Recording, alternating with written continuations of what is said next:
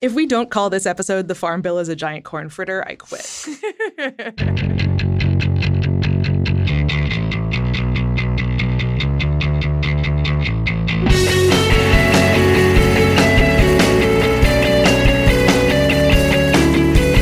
Hello, welcome to another episode of the Weeds on the Vox Media Podcast Network. I'm Matthew Yglesias here with Dara Lind and Sarah Kliff. We are ready to talk about the Farm Bill.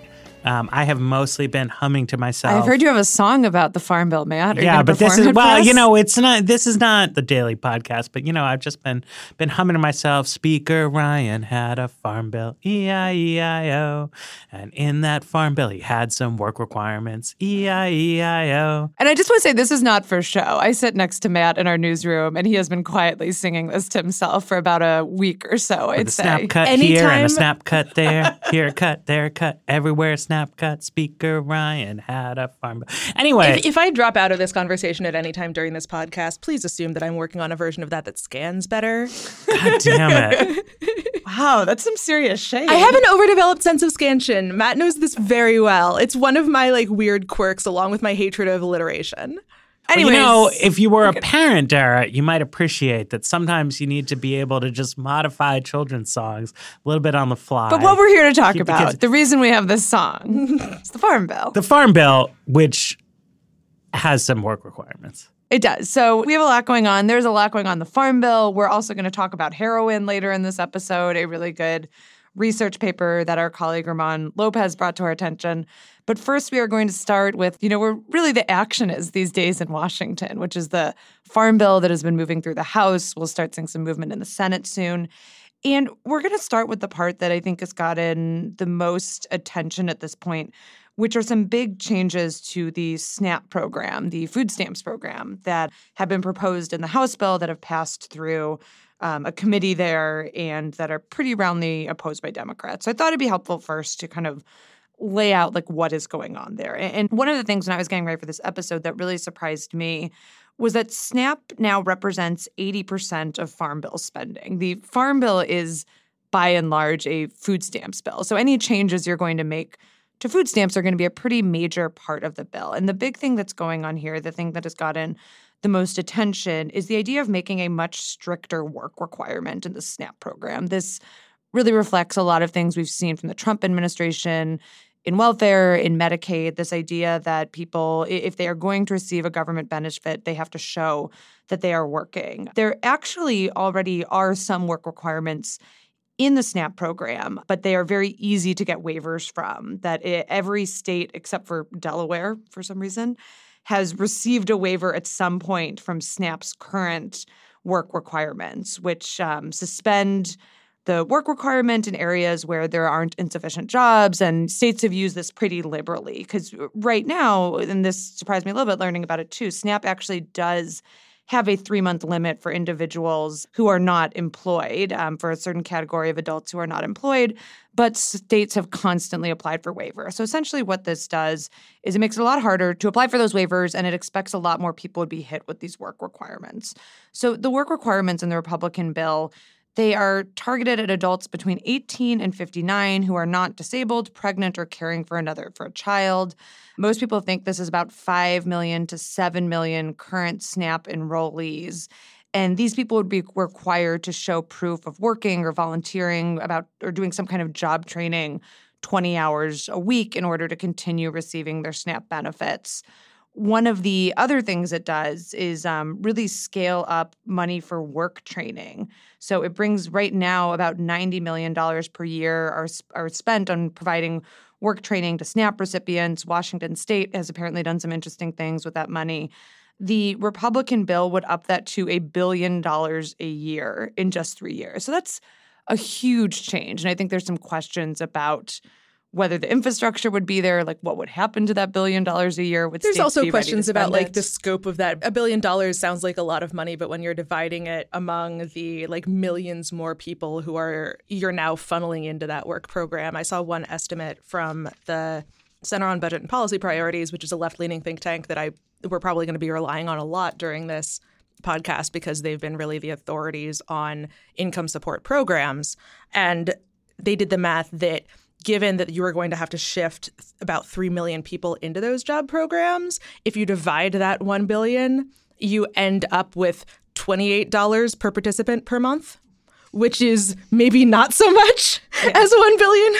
And just to layer on top of this, the last time the USDA evaluated these um, training programs was in 1994 and they found that there was no significant impact on participants' wages, hours, or job retention. So there's some reason to question what will happen to this money. But that's essentially what the, the big changes that are happening in SNAP under the House bill.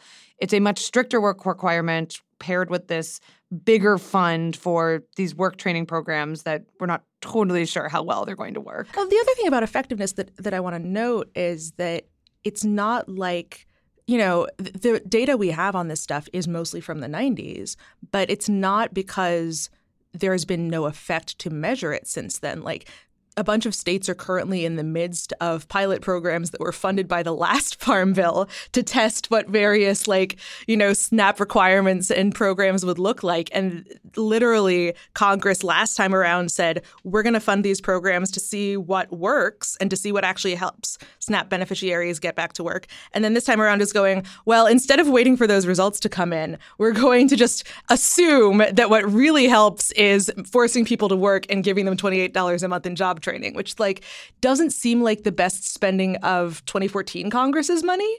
Here's what I will say about this. You know, something that we saw, I, I, think, from the 1990s experience with creating work requirements for cash welfare assistance is that, at least superficially, I think welfare reform worked fine in the late 1990s, right? That what you had was you had a combination of a strong labor market. So there was a good pull of people into the workforce with a kind of push from the welfare reform program. And if you look at where the economy is right now, right, um, the unemployment rate's low. We continue to be adding about 100,000, a little bit more jobs per month, which is faster than the underlying rate of population growth. We're seeing the labor force participation rate of people over the age of 55 has been growing like quite a quite a bit, you know, indicating that the economy sort of is like wanting people to stay in the labor force longer. We're seeing it rising for prime age workers a little bit. We're seeing for young workers, it's still at a, at a lower level than it's been historically because more people are in school, but but it's going up. And so if in 2018 you pass a law that takes effect in 2019 and we continue adding the 100,000 jobs a, a month or so, I bet these work requirements will quote unquote work you know, like people will go into the $28 a month job training program and they will come out like with with a job i bet. Like whether the training works or not right? Because we we really are at a moment in time when kind of like shoving people off a ledge i think is is going to work for the majority of the people who are shoved right? The problem with the switch from afdc to tanf was that if you um, want to uh, elaborate on those acronyms for sorry for uh, so aid to families with dependent children was like the old cash welfare and then was changed to temporary assistance for needy families which had work requirements blah blah blah. A minority of the people wound up cut off and in really really dire straits although it, it worked fine for most people. And then the problem was the economy doesn't stay good forever right? And in 2001, we had a, a mild but long lasting recession. In 2007, we had a severe and long lasting recession. And the whole sort of cash assistance program had withered away by that time. And, and food stamps, to an extent, grew as a, as a supplement for that, as something that, you know, helped keep people alive through a period of scant work. And if you repeat the whole exercise, you know, a, a big fear I would have about this is that you could pass something along the lines of what Republicans are talking about, and it could seem to work out fine for a couple years and then set us up for like a real humanitarian disaster down the road, particularly because of the inefficacy of these training programs, right? I mean, like one of the worst things that you could do, I think, is attach strict work requirements create a big but totally dysfunctional job training program then have good macroeconomic conditions make the bad job training program look good. So then everybody is like, this is great, right? We just, instead of giving people a, a handout, we're giving them training and, and they're getting on their own feet. And then, you know, the economy inevitably hits a, a rough patch and then suddenly you have this like tr- worthless training program that's never been validated and you know uh, like a, a, huge disaster. And this sounds really similar to what actually played out with welfare where a lot of the you know when they were pursuing the original welfare reforms to add in the work requirement there was a lot of research um, something that was being referred to as the riverside miracle this bureaucrat out in california who had gotten a waiver, implemented a work requirement. The economy is booming, people are moving into jobs, and all of a sudden there's this sense of like, oh, this works. That that if you create a work requirement, that this is going to happen. But a few years later, so after the country entirely reworks our welfare system based on the results coming out of this research in California, then you all of a sudden see the economy not doing so great and all that research doesn't seem to hold up. And I think that's a really key point that you're making, Matt, that a lot of this depends so much on the economic conditions surrounding it. And work work training can only get you so far. It can get you maybe closer to a job, and the research on that in SNAP is a little bit iffy, but it can't mitigate a, a very bad economy where the people near you are not hiring. Wait, and, and I, I think it's worth kind of pointing out here that talking about the relationship between work and unemployment and SNAP assumes a little bit that the two go together, right? That people who are on SNAP are unemployed, which is like, first of all, most people who are on SNAP are working. Most of the people who aren't working, research has shown, are like, we're working and, you know, have just lost their jobs or are about to get back on their feet. There's not a large population of people other than people who have like other severe mental issues, physical issues for whom SNAP is what they're doing as they're permanently unemployed. But additionally, if you ask the question, okay, what is wrong with quote unquote SNAP now that Republicans want to fix? It's that as the recession has abated and other social safety net programs have kind of shrunk in response with, you know, there being fewer people on TANF than there were during the height of the Great Recession. There are fewer people getting on unemployment insurance. The SNAP rolls have continued to grow. They're not growing as quickly now as they were during the Great Recession, but they're now a lot bigger than other social safety net programs. So that's why they're being targeted now. But the reason that's the case is because they're not moving in the same direction the unemployment is moving. So there's a question about why that's the case. Uh, the conservative take on it is that it's because states have expanded SNAP eligibility so much. So a lot of the stuff in here, not just with work requirements, but other things, is designed to standardize or, you know, keep states essentially from being able to exercise some discretion in how they implement the program. But there's also, you know, the angle of maybe people are working, they're just not making enough money through working. They're not working enough hours because they're not allowed to. They're in temp work, et cetera, et cetera. But this version of the bill that simultaneously tries to solve the why is SNAP continuing to grow even though unemployment is shrinking problem also has this workfare provision that assumes that the problem with SNAP is that unemployment is is growing because people are on SNAP instead. Also, lurking always in these kind of questions is I think like the dual mission of on the one hand Republicans want people to work instead of, you know, collecting benefits. But on the other hand, they want to spend less money on programs. And, you know, realistically, it's more expensive to administer a well functioning work requirement training. In Europe, they call active labor market policies, like good, high quality programs that really attempt to get people into work while they also don't starve while they're on it, while you also administer. Like that would be more expensive right? I mean, the unemployment rate is relatively low nationally, but like in Ocean City, New Jersey, there's a 14.3% unemployment rate, right? So if you want people who are living in Ocean City, New Jersey to go get a job rather than get Snapchat, you have to do something right? I mean, I'm not sure exactly what it is you have to do, but you either have to create jobs in that community or create transportation networks so they can commute to someplace else or help them move. I mean, but you have to do something. You can't just clap your hands, right? And that would cost more than just sort of providing some subsistence and hoping they can muddle through and something will come up at, at some point. But the goal always with these kinds of things is to try to spend less, right? So there's like a lot of new spending on administration in this bill because to do the bureaucracy of the work requirements costs money and then they're just taking that money out of benefits right so even though the scaling up of the snap job training is huge in the sense that it's from 30 million to 1 billion dollars you're like assuming you can increase this 30 fold and it'll still work even though it's not clear that it works at all it's also not that much money in in the scheme of things right like that's the the sort of paradox of it that they're not saying here what we want to do is take a huge new chunk of money and put it into helping people get jobs. They're saying we want to take this relatively modest anti poverty program and just sort of assert that by shifting the money around, we're, we're, going to make it work better.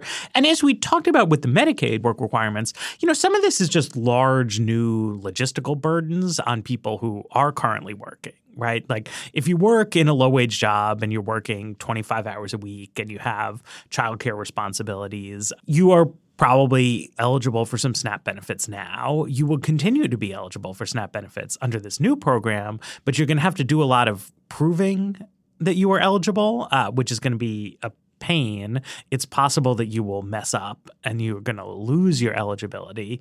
I mean, there's a there's a philosophical issue here, but there's also just like a practical empirical diagnosis. It's like, do you think that the big problem in America is that poor people sort of have it too easy, right? Paul Ryan likes to use this metaphor about how the safety net has become a hammock, and that just like seems like a telling metaphor to me. It, it does not look to me by eyeball in low income communities are full of people hanging out on hammocks. Just as there's a question about what is the problem here, there are multiple questions about what does a conservative response to this problem look like? In some regards, this is an economic conservative bill. It's trying to spend less money. It's trying to spend less money on social safety net programs in particular. But that's getting mixed up with the kind of social conservative, we want an America in which people work, which, as Matt said, implies we are willing to spend money now so that people get back into the workforce. There's some stuff in here about requiring states to have people work with child support enforcement in order to get SNAP benefits, which is part of the well, you shouldn't be a deadbeat dad. You should ideally live in a two parent household. And if not, you should at very least be getting financial support.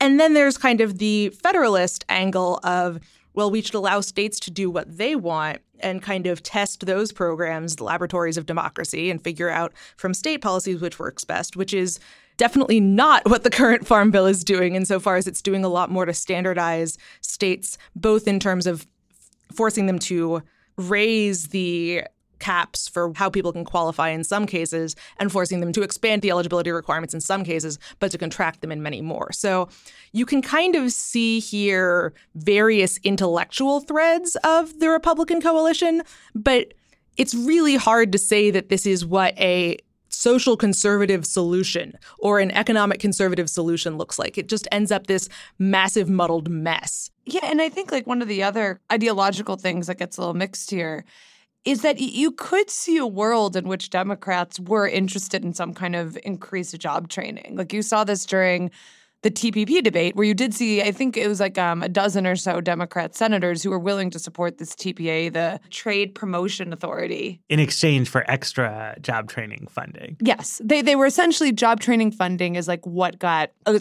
decent size of Democrats enough to keep things moving forward for a little while on board with that. But you don't see that same thing happening here for I think some of the exact reasons that Matt is pointing out because of the things you are trading off, because of the work requirement that you're looking at creating for SNAP. You know, there's a agriculture reporter at Politico has been doing great reporting on this, and she points out that Washington State, which is not a bastion of conservative ideals, it is a state that generally is represented by Democrats in the Senate, has a Democratic governor, that they are the ones who have really pioneered a lot of the work in SNAP training programs, but it, it is voluntary at this point. Washington doesn't require people to be part of them, but they're kind of the breeding ground for those sort of experiments. So this isn't something, you know, that necessarily cuts across ideological lines, but the idea of layering on top of that this bureaucracy and this work requirement. And again, you know, when I I spend most of my time work requirement wise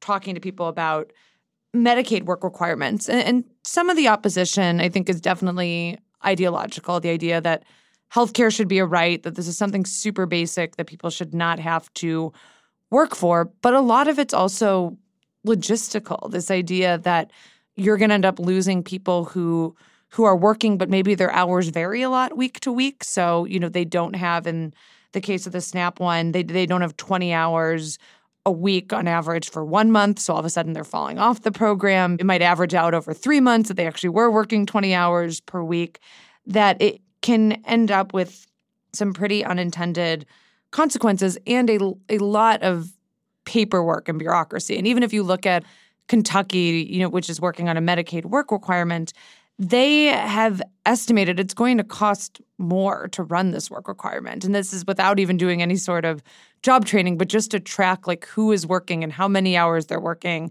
and get all that paperwork. You know, that is additional bureaucracy for, for the state. So I think I could see a world where Democrats get behind the idea of some kind of job training money, but here, like the trade off just does not seem worth it to them. But I, I do want to zero in on, on the point you made about job training when it was linked to Trade Promotion Authority, because I, I think it's important not to get too this show is called The Weeds, but it's important not to get too sucked into the specific contours of these things, right? Like the broad Republican Party view is that nothing at all should be done to help poor people with any problems, right? When you have a specific conversation, it's like, no, the poor need jobs, not food stamps, right? But like in general, Trade Promotion Authority was something most congressional Republicans thought was good. They thought Trade Promotion Authority would help economic growth.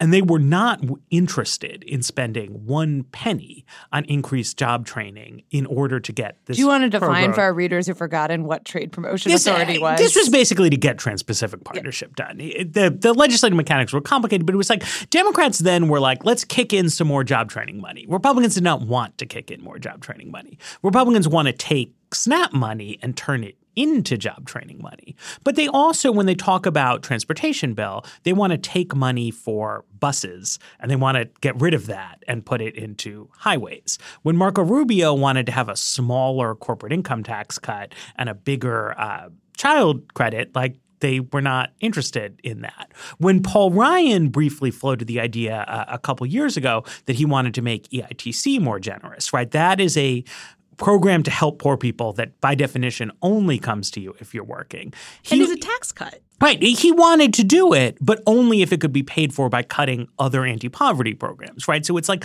within the universe of a fixed pool of money, different Republican members of Congress have different ideas about like what are particularly horrible ways to help poor people versus what are ways to help poor people that they will grudgingly accept. But like the basic idea is that poor people should have no social services. They shouldn't have in work tax benefits. They shouldn't have transportation assistance. Like they shouldn't have anything, right? Whereas, and it's not because we can't afford it, right? Like they passed a tax cut bill that costs many trillions of dollars and they want to make it permanent and they want to make it bigger, right? I mean, sums of money that completely dwarf what we're talking about here are, are fine to expend on, on business tax cuts, but maybe you have to pay for the tax cuts by taking things away from poor people, or maybe taking things away from poor people is like a good in and of itself. But there's just no there's no dimension in which like helping poor people is a thing that congressional Republicans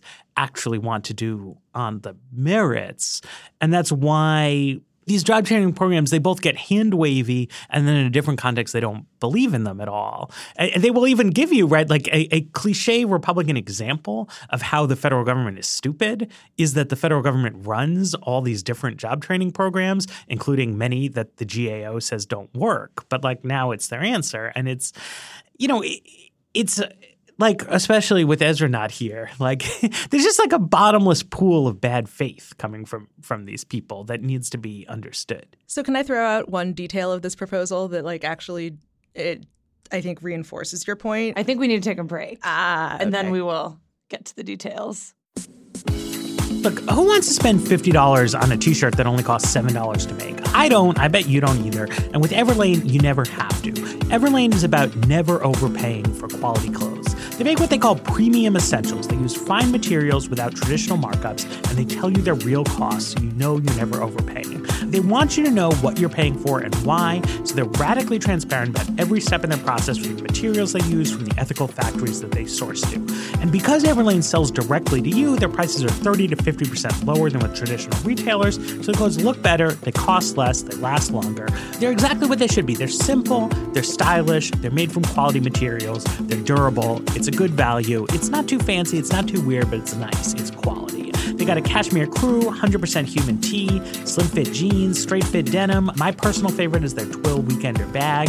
They just got like incredible durability, build quality, and yet at a good value because they're not doing a lot of middlemen. They're not doing a lot of markups. They're not doing a lot of like crazy branding exercises. They're on podcasts and they're doing good work. Their timeless essentials are what you're looking for. No frills, just quality. And you can get free shipping on your first order if you go to everlane.com slash weeds. That's everlane.com slash weeds. One more time, everlane.com slash weeds.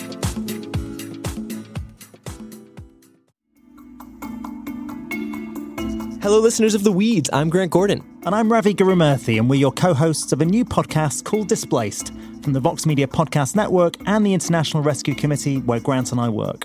Right now, the world is witnessing the largest displacement crisis since World War II. That is the largest number of people displaced because of conflicts. You've seen it in headlines around Syria, Yemen, and Jordan. And if you want to understand why that is and what can be done about it, listen to Displaced. You can subscribe on Apple Podcasts or wherever you get your podcasts. Now back to the weeds. So, yeah, so I am not willing to endorse the Matt Yglesias thesis of bottomless bad faith, but I do think it's it's worth noting that the way this proposal is structured, you know, as Matt and Sarah were talking about, there are all these onerous documentation requirements in order to prove that you're working 20 hours a week. If you don't do that for a month and you're you know, you're in the pool of people who are supposed to, that first quote unquote violation results in you being locked out of Snap for a year. The second quote unquote violation is three years, which is kind of ludicrous. You know, if, if you're trying to do this as a job promotion program, you know, even if you grant the idea that they're not employed for a month just because they're like relying on SNAP instead, there's then 12 more months during which A, they have no SNAP benefits, and B, they have no incentive to find a job. If you're saying that SNAP is supposed to be their incentive to find a job, and then you take away that incentive, the idea that someone is actually going to be incentivized to get and keep a job because they will lose benefits for a year if they don't may sound really good in theory, but in practice, it's much more likely to just remove the carrot from a bunch of people than to actually present them with the carrot and stick every month that they would need to get moving. Yeah. So I think that's right. I, I think it's also worth talking about the the broader political linkages in this, right? I mean, there's a reason that this is called the the farm bill rather than the food stamps bill, right? And it's that the the longer legislative history of this vehicle is that it it was primarily an agricultural subsidies bill, right?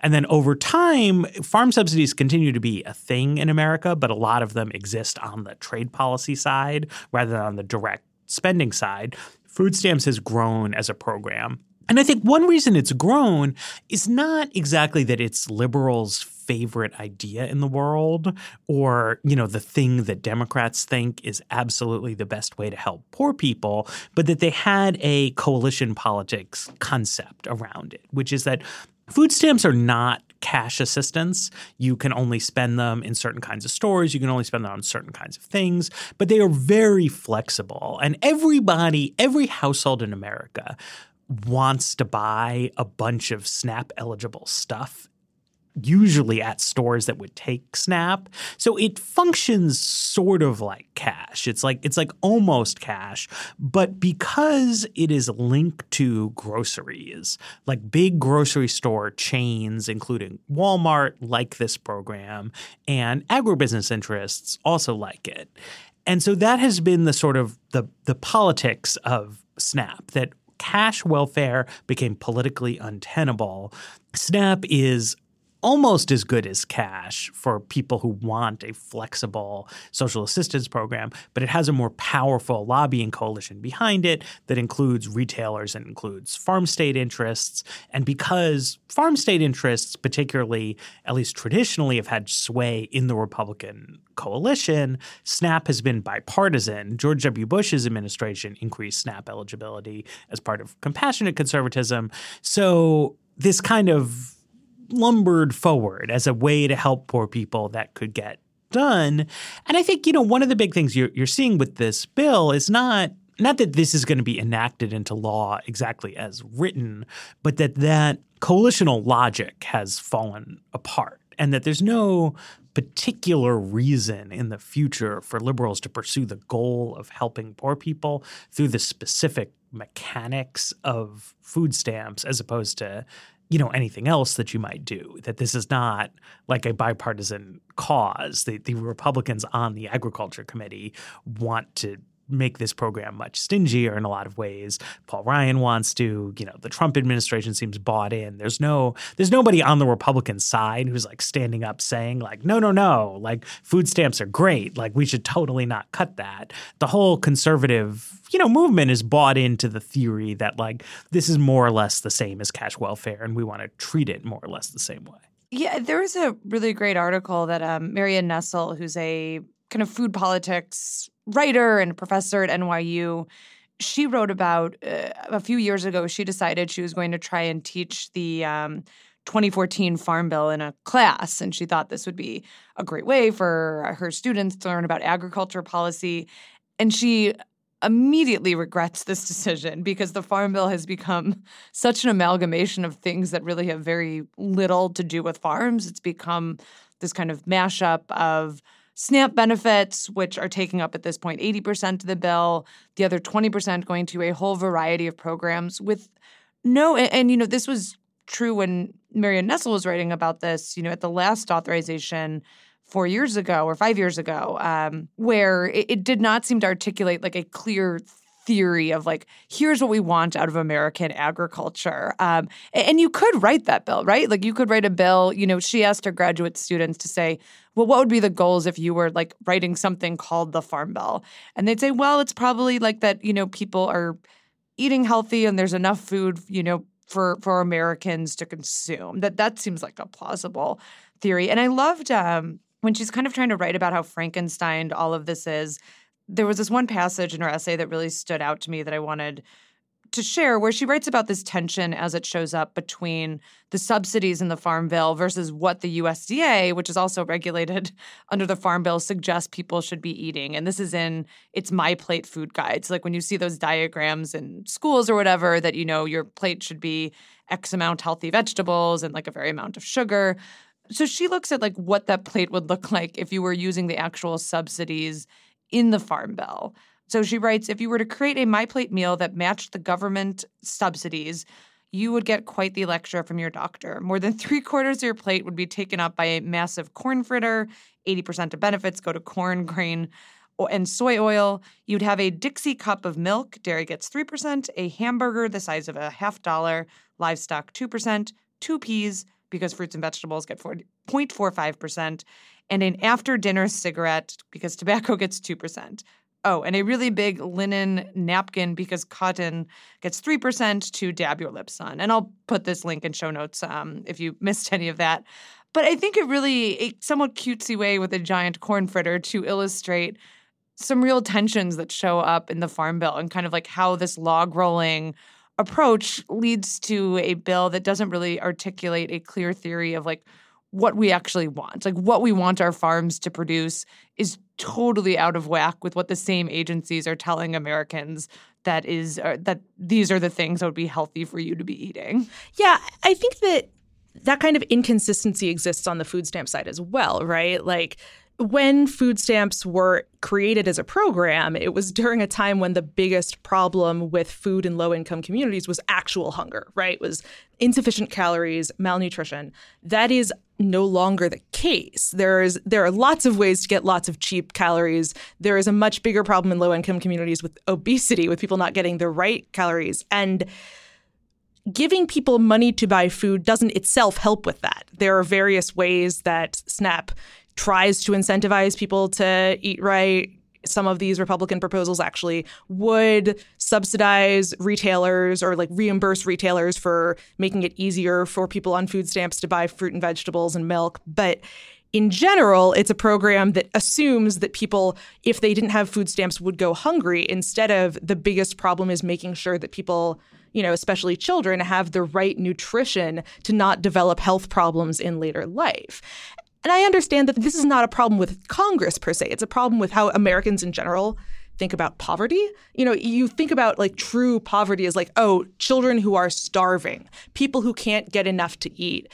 Even though the actual image of poverty in the US isn't somebody who can't get enough to eat, who doesn't have any cell phone or anything like that. It's somebody who can get enough to eat but isn't eating healthily, is setting themselves up to spend a lot for a lot of health problems in later life.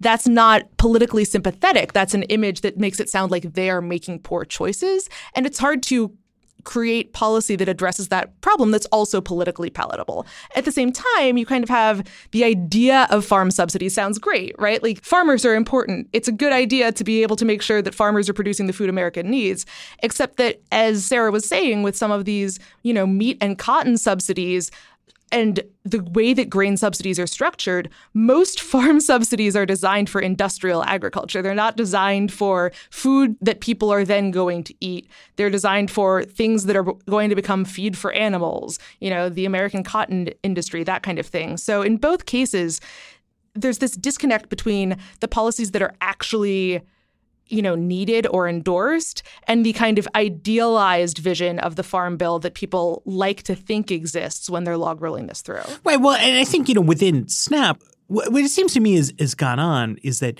there's sort of two different programs at war with each other inside SNAP, right? And one is the one that's in the name, right? It's the Supplemental Nutrition Assistance Program, which implies to me, I mean, I think it's their name, a, a modest you know, i.e., supplemental program that is aimed at nutrition assistance. So it's like you got somebody and they're okay. Their like basic survival needs are met, but maybe they need a little supplemental nutritional assistance. And that really seems like it should be a voucher to buy fresh vegetables, et cetera, maybe. But you know, quite restrictive, as you, you sometimes see in, in, proposals to make SNAP. But SNAP isn't really a supplemental nutrition assistance program. It's the cornerstone of anti poverty assistance in the United States, right? So if there was some other program that was giving a subsistence amount of money to people, then there could be a like modest nutritionally focused program to make sure that in addition to not starving you have the ability to get healthy fruits and vegetables for your family. But snap is like serving serving dual roles at that time. Then on the, on the agricultural side the problem with a lot of government industrial policy type things in general is that the tendency is for the, the rich to get richer, right? That US agriculture is a global superstar in churning out corn and soy for um, animal feed purposes and for creating high fructose corn syrup, soybean oil, you know, different kind of like agricultural byproducts. We're really, really good at that. We've got good land for it. And so because we're so good at it, there's like a mighty lobby around that. And so it keeps agricultural policy oriented toward it when, in some idealized sense, you would want government policy to do the opposite, right? To sort of take what we're weaker at and, and try to promote that kind of thing. And but then the, the political economy of it is is sort of bleak because if you look at the the corn and soy belt in the United States stretches across a whole bunch of different states, whereas the vegetable belt is very heavily like just in California. And of course course, California is a big state, and a lot of people live in California, but the Senate doesn't care how many people live in, in California. Um, and they have only a, a couple allies, um, whereas the, the sort of staple grains have incredible senatorial clout, and there's like probably nothing, you know, that can ever be done about that, right? I mean, if you ever just have like a straight up political fight between states that grow vegetables and states that grow lots of corn and soy, like corn and soy is always, always, always going to win. And so I think it's sort of fun to noodle about like what would a great farm bill look like, but I, I don't know that there's any actual there there. I don't know. I think that The way I would put this counterfactual that might actually be, you know, sharper than noodling is what would a Trumpist farm bill look like? If you take Republicans at their word right now, they're not the party of agribusiness, right? They're the party of rural communities that have been ignored by coastal elites and that now are supposed to be, you know, reclaiming America and the American government as their own, which is not actually consistent with a bill that thinks of quote unquote the rural leg as giving massive agribusiness subsidies. So I, I would, you know, I don't have the right answer to this. I feel like Sarah is probably the person in this room who's done the most reporting on actual rural communities. But, you know, I'm wondering what would a bill to invest in rural communities and bring them up to speed look like? Would that even have anything to do with agriculture or food? Or like, are we talking about something that looks nothing like the Farm Bill and the quote unquote rural agenda that we have right now? Yeah, I think that's a good question. Like the rural community that I spent most time in, um, mostly for reporting on the Affordable Care Act and how it's going there, I don't really talk to people who are like, bring back the family farm. Like it seems like there's a lot of infrastructure needed, but a lot of it is not agricultural infrastructure. It seems like that ship almost and you know like i'm talking from a pretty limited vantage point so i don't want to speak to like you know as some like jd vance scion of rural america um, but the communities that i have been in you know the desire seems to be I guess I spend a lot of time talking to people about their health care for like some like basic standard of health care. Like that would be a huge help to the people that I talk to. Um, and, and some kind of like economic development. But like I, I don't hear much like bring back the farms. Well, but I mean, this is this is an important sort of piece of this, right? That like rural is a hazy Yes. conceptual category, and if you look at the core farm belt of the United States, right? You know, Iowa, Nebraska, these are actually quite prosperous states. I mean, whether or not the residents of them also feel looked down upon by coastal elites, right? But then if you look at upstate New York, or eastern Kentucky or the Mississippi Delta. Like these are places that are also rural, but they are not well suited to large scale, highly efficient staple crop manufacture. And their economic conditions are totally, totally different. And the USDA as an agency, I think, in a practical sense, like its clients are the successful agribusiness regions of the United States, not the struggling rural areas. And that's again, it's like in France, right? One of the major goals of agricultural policy is to maintain the aesthetic qualities of rural France.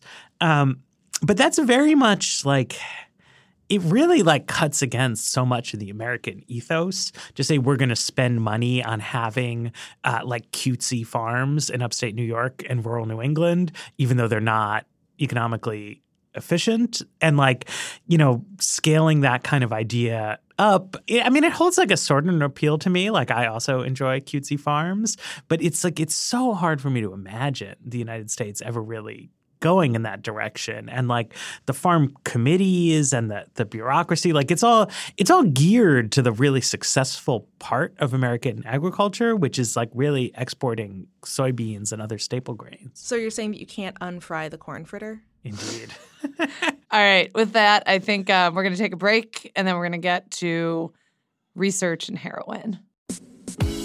Are you paying attention? Not just to this podcast, but to everything, everything in the world. If you're like me, when you're not listening to podcasts, you're reading about the latest ideas and issues, often in your favorite magazines. And you can get all the magazines that matter with Texture. What is it? It's an app that has over 200 top magazines all in one place. A bunch of leading publishers come together that work with this company. And so with a single app, you get hundreds of the best magazines in the world, complete issues and back issues for Time, The Atlantic, The New Yorker, tons of other stuff, all at your fingertips. And if you want lighter, they've got People, they've got Cosmo, they've got Entertainment Weekly, they've got some great Canadian magazines for weirdos like me. Texture delivers the best of both worlds with newsworthy stories and relaxing entertainment anytime, anywhere. They're the best place to find quality journalism, beautiful photos, in depth interviews, perspective that show you all sides of the story. If you want to get that great magazine journalism without having huge piles of stuff on your coffee table, Texture is the way. You dive deep into the issues you care about today with Texture. It's usually $9.99 a month, which is frankly an amazing deal if you think about it. 200 magazines for $9.99 a month. But they're giving our listeners a free trial. So to start a seven-day free trial, you go to texture.com slash weeds. Go to texture.com slash weeds to start reading the latest issues of your favorite magazines today. Texture.com slash weeds. Okay, so the paper we're talking about today, it is called How the Reformulation of OxyContin Ignited the Heroin Epidemic, which kind of gives you a sense of the conclusion that the authors are going to come to. Um, it is from economists William Evans, Ethan Lieber, and Patrick Power.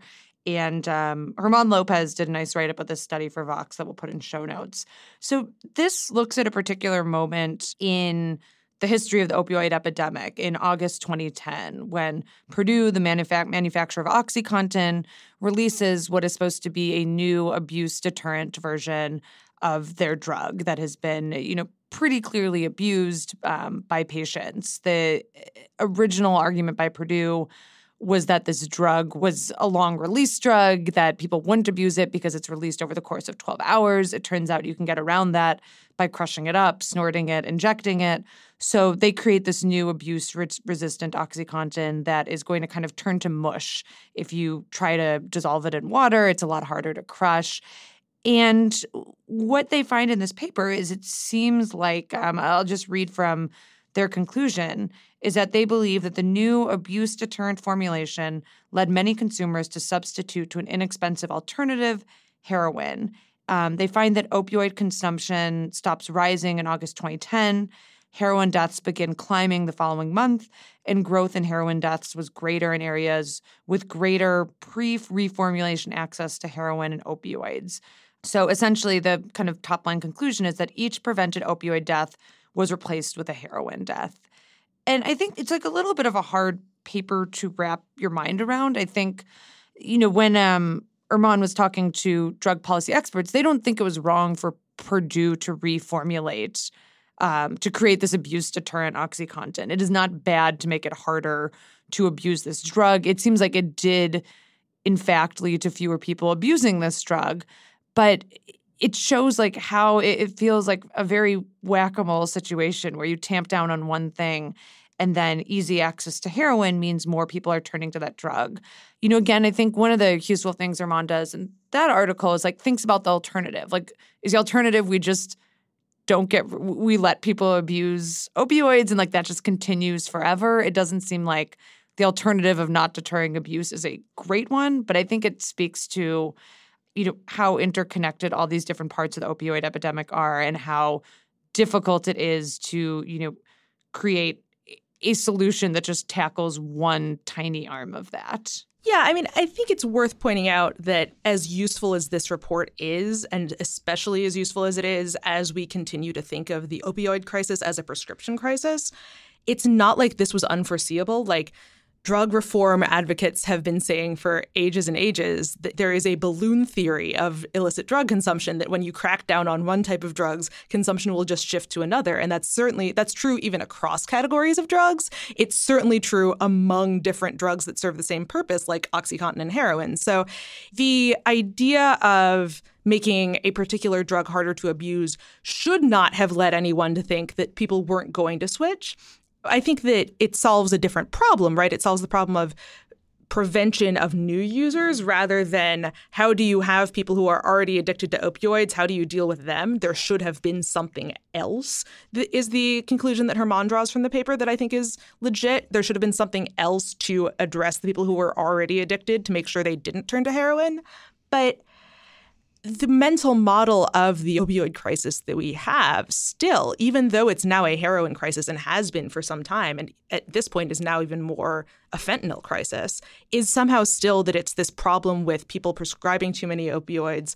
The way that Donald Trump puts it is someone goes into the hospital and they come out addicted to opioids, which is not exactly how it works. But which was closer to the model a decade ago. Right, exactly. Like right when now. nobody was paying attention to Yeah. it, when everybody was paying attention to meth instead. Like the kind of five year lag that's going on on national drug policy is not great under the best of circumstances. But what this paper indicates is that if we keep trying to solve the opioid crisis of 2013 and 2018, we may end up exacerbating the opioid crisis of 2018. Right. I mean, I think this is one of a, a number of papers. It, it just speaks to the, I think, really perverse, you know, reluctance of Americans to embrace uh, opioid substitute medications, right? That it, it, was as if the, the, mentality in the United States is almost as if we like didn't want to give people uh, cholesterol medication because we thought that that would disincentivize, you know, better diet and exercise, and that like the real solution is for everybody to eat healthy and to exercise all the time. So we shouldn't be handing out you know, Lipitor and, and, and, this other stuff to people. And you know, I could see it. I mean, we should we should all eat better and exercise more, I guess, and probably people addicted to opioids should just stop or something. I don't know. But, you know, obviously, if you were going to come in with like a big measure to make it harder for people to abuse their prescription opioids, the question you should ask is like, well, if this works and they stop abusing prescription opioids, what is it that we think they are going to do? Right.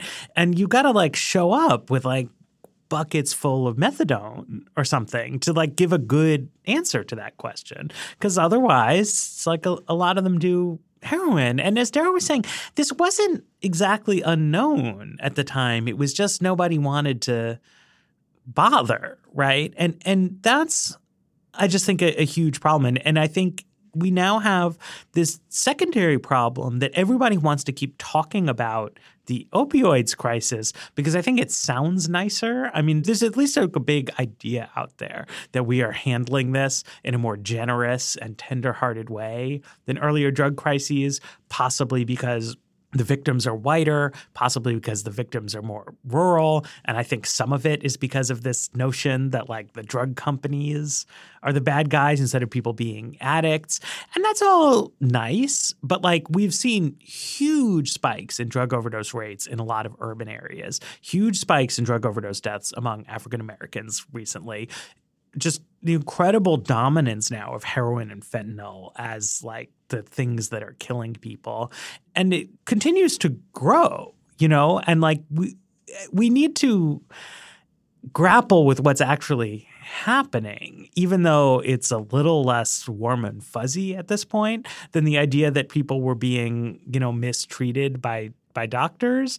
But like there's a really, really big heroin addiction and heroin overdose problem in the United States that calls for, you know, some fairly urgent actions uh, because the the costs of this are extraordinary and they're rising really, really, really fast. And this kind of like tinkering around with the OxyContin is is not going to help.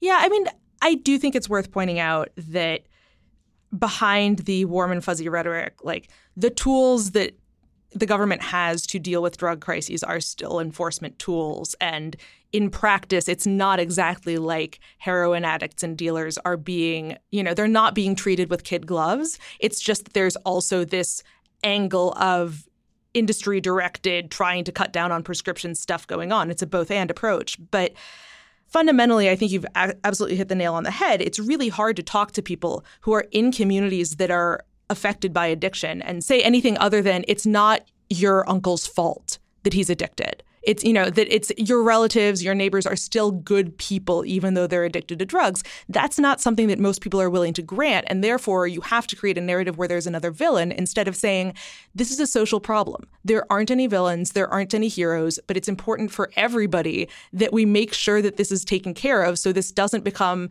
a drain on relatives resources so it doesn't become a crime problem so it doesn't become a you know homelessness problem that's not something because we're so used to thinking of drugs are something black people do as right. like that's not that's not a, a conceptual leap people are willing to take when it's an actual problem in front of them. They would love to think that there are cartels that are feeding their relatives these drugs. There are corporations that are feeding their relatives these drugs. It's just if we actually did want to take a compassionate approach, that's where we'd start. Not there's some other villain, but what if this isn't a story with a villain at all?